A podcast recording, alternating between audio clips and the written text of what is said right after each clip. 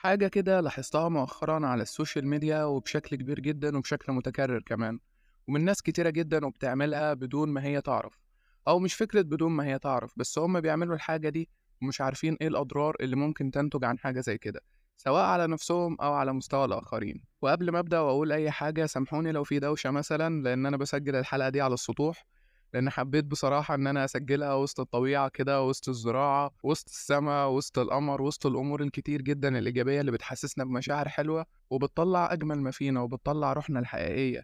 طبيعة فعلًا قادرة إنها تولد منك إنسان جديد، إنسان أنت فعلًا ما كنتش تعرفه. والكلام ده مش باقوله ككلام كده تحفيز، بس الكلام ده حقيقي فعلًا، أنت لو قعدت مع نفسك كده وأخدت ركن كده، وقعدت تتأمل كده في لحظة هدوء في الطبيعة والأماكن اللي حواليك، تتأمل في السما، تتأمل في منظر طبيعي، صدقني فعلًا دي حاجة عظيمة جدًا، أنت بتتأمل وبتتدبر في خلق ربنا سبحانه وتعالى، وده ما فيش أجمل ولا أعظم منه. نرجع بقى لموضوعنا، هي إيه الحاجة دي اللي ممكن الناس تكون بتعملها بس هي مش واخدة بالها منها؟ الحاجة دي وهي التباهي بالنجاح.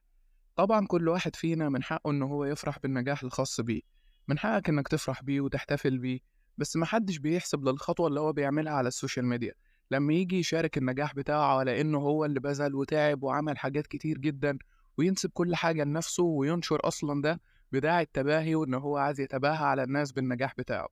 أحيانًا ما بيكونش المقصد من هنا التباهي، بس الفكرة قبل ما أنت تنزل أخدت نية والّا لأ؟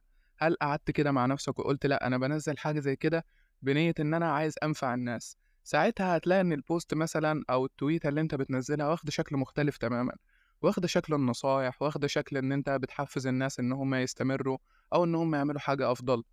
لكن لو جيت بصيت في الأساس أو للبوست الأساسي بتاعك، هتلاقي إن أنت كنت بتتكلم عن نجاحك وإنجازك العظيم اللي ما فيش زيه، وقاعد تمدح في نفسك وحاجات تانية كتير جدًا أنت غفلان عنها.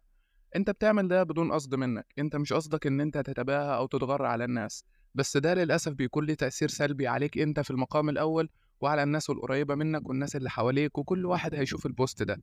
خلينا كده نشوف ديننا الكريم موقفه إيه من حاجة زي كده. عن أبي هريرة رضي الله عنه قال: قال رسول الله صلى الله عليه وسلم: لا تحاسدوا ولا تناجشوا ولا تباغضوا ولا تدابروا وكونوا عباد الله إخوانا. المسلمون أخو المسلم لا يظلمه ولا يخذله ولا يحقره. الكلام ده له معنى كبير جدًا وحقيقي. المقصد من كل الكلام ده إن التباهي بيخلي الناس تنقسم لطبقات، بيخلي الناس تكرهك مش تحبك، لأن أنت كده بتبعد عنهم، بيحسوا إن أنت كده حد تاني مش زيهم، مش شبههم ولا أي حاجة خالص، حد كده مغرور وبيولد كمان عند الناس الحسد، وبيولد صفات كتير وحشة، فدي حاجة مش لطيفة، ليه نعملها لما ممكن نحتفل بنجاحنا بطرق كتير جدًا؟ طب خلينا قبل ما نعرف إيه الطرق اللي نحتفل بيها بنجاحنا، نعرف تأثير التباهي بالنجاح على نفسنا وعلى غيرنا. أول حاجة زي ما قلنا إن التباهي بيولد الحسد والغيرة والحقد على نفوس الناس القريبة منك والبعيدة كمان، وحاجة زي كده بتأثر على علاقاتك الاجتماعية وبتخليها علاقات غير سوية، بتخلي الناس القريبة منك ناس شايفاك كده حد ناجح ومغرور ونفسهم يبقوا زيك وبيحقدوا وبيحسدوا صفات كتير وحشة، وبعد كده بتطلع في الآخر تشتكي منهم وتقول إن مفيش ناس جدعة، لأ هو في ناس جدعة كتير بس على حسب أنت بتعمل إيه علشان الناس دي تكون جدعة معاك، هل أنت فعلًا لما بتتكلم وبتشاركهم النجاحات دي بتتكلم على أساس إن أنت فرحان وحابب إن أنت تشاركهم، والّا بتتكلم في المقام الأول على أساس إن أنت تتباهى بده؟ وصدقني الاختلاف كبير جدًا، لأن أنت لو بتشاركهم سياق كلامك هيكون مختلف تمامًا عن سياق كلامك وأنت بتتباهى، الكلام نفسه ومضمونه هيكون مختلف بشكل كبير جدًا، تخيلها كده أنت وحط نفسك مكانهم، حد كده قاعد معاك وقاعد بيتكلم عن النجاحات بتاعته، وإن هو بذل جهد كبير جدًا، وإنه لولا المجهود اللي هو عمله ولولا كل الكلام اللي هو عمله ده ما كانش هيوصل للي هو فيه، وما ذكرش ربنا ولا ذكر فضل ربنا ولا ذكر فضل الناس اللي حواليه ودعمهم عليه، هو ما ذكرش أي حاجة، هو اتكلم عن نفسه وقعد يشكر في نفسه وبس. هتعمل إيه أنت بقى مع الشخص ده؟ هل هتحبه وتقرب منه والّا هتبعد منه وهتنفر منه؟ هو ده بالضبط الإحساس اللي بييجي على بال الناس أول ما الشخص يعمل كده، سواء على الواقع أو على السوشيال ميديا. تاني حاجة إن التباهي بيحسس الناس إنها قليلة، خصوصًا كمان الفترة الأخيرة على السوشيال ميديا.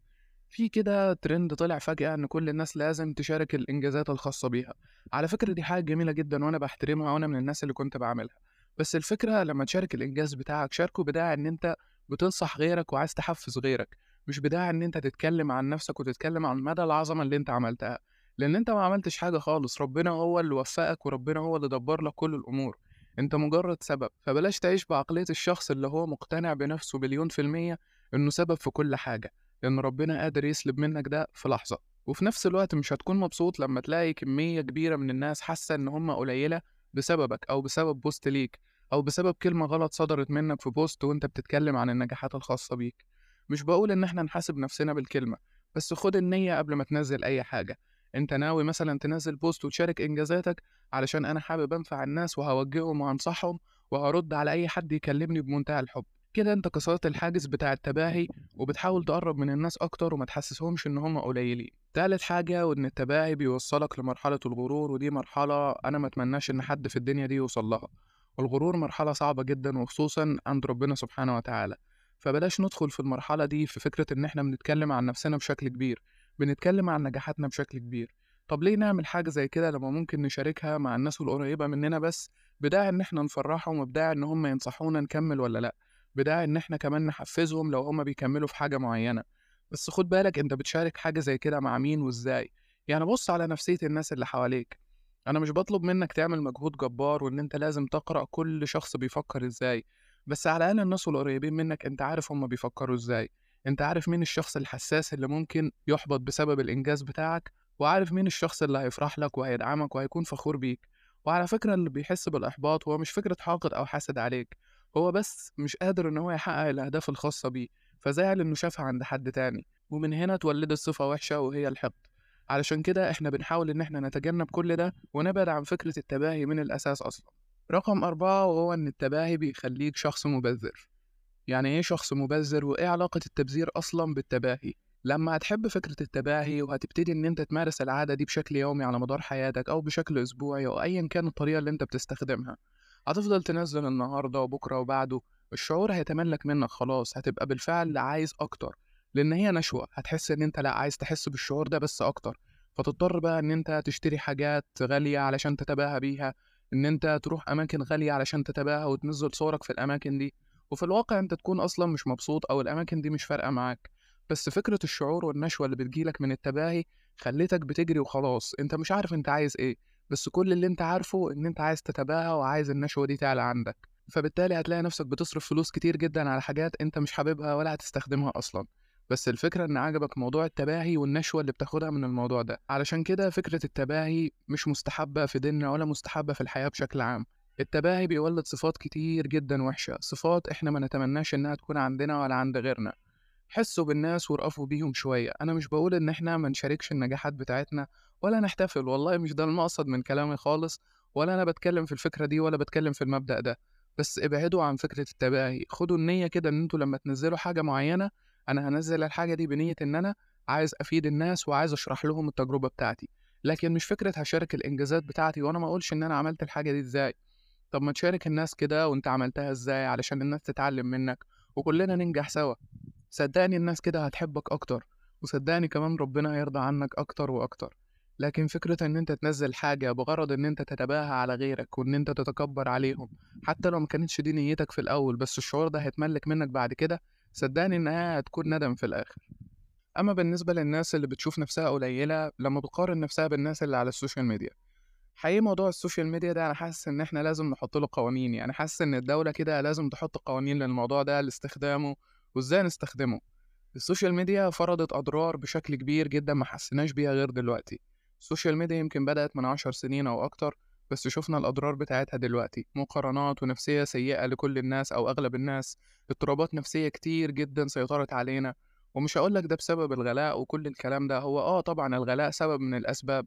بس السبب الرئيسي والسبب الأساسي من وجهة نظري هي المقارنات إن أنت قاعد بتقارن نفسك بالناس. فكرة الغلاء كانت مطروحة من زمان خالص. أي نعم زمان كانت العيشة أسهل شوية بس ما كنتش شايف حياة غيرك فبالتالي كنت بتحمد ربنا على اللي في إيدك.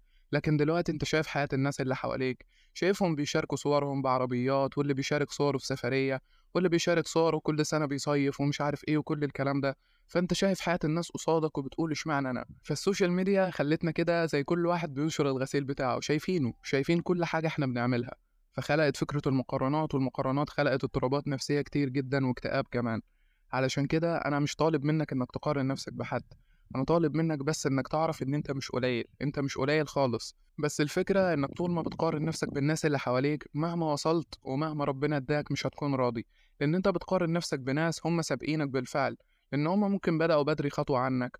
هم في المرحلة دي متميزين. وأنت المرحلة بتاعتك مثلًا لسه ما جاتش أو هتتأخر شوية لأسباب لا يعلمها إلا ربنا سبحانه وتعالى، فالمقارنة مش الحل، المقارنة هتضيّعك بالمعنى الحرفي وهتدخّلك في zone مش هتعرف تخرج منه أبدًا.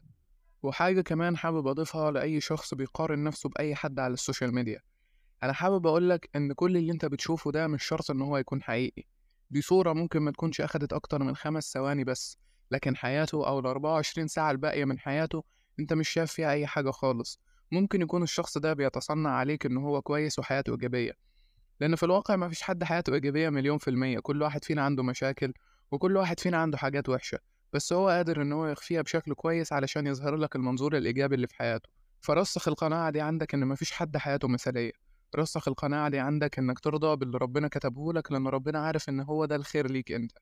المرحلة اللي جاية فيها إيه؟ دي بتاعة ربنا، ما تضمنش، ما تضمنش أنت في المرحلة الجاية هتكون فين، واللي بتقارن نفسك بيه ده هيكون فين، فعلشان كده انهي موضوع المقارنة ده حالًا، لأنه مع الوقت هيوصّلك لفكرة الحقد، هيوصّلك لفكرة الشماتة، لمّا تشوف الشخص ده واقع أنت هتفرح وتنبسط وهتشمت فيه لإنه وقع، لو شُفت الشخص ده وقع في مشكلة لا قدر الله أو حصلت له أي حاجة هتفرح وهتنبسط بده.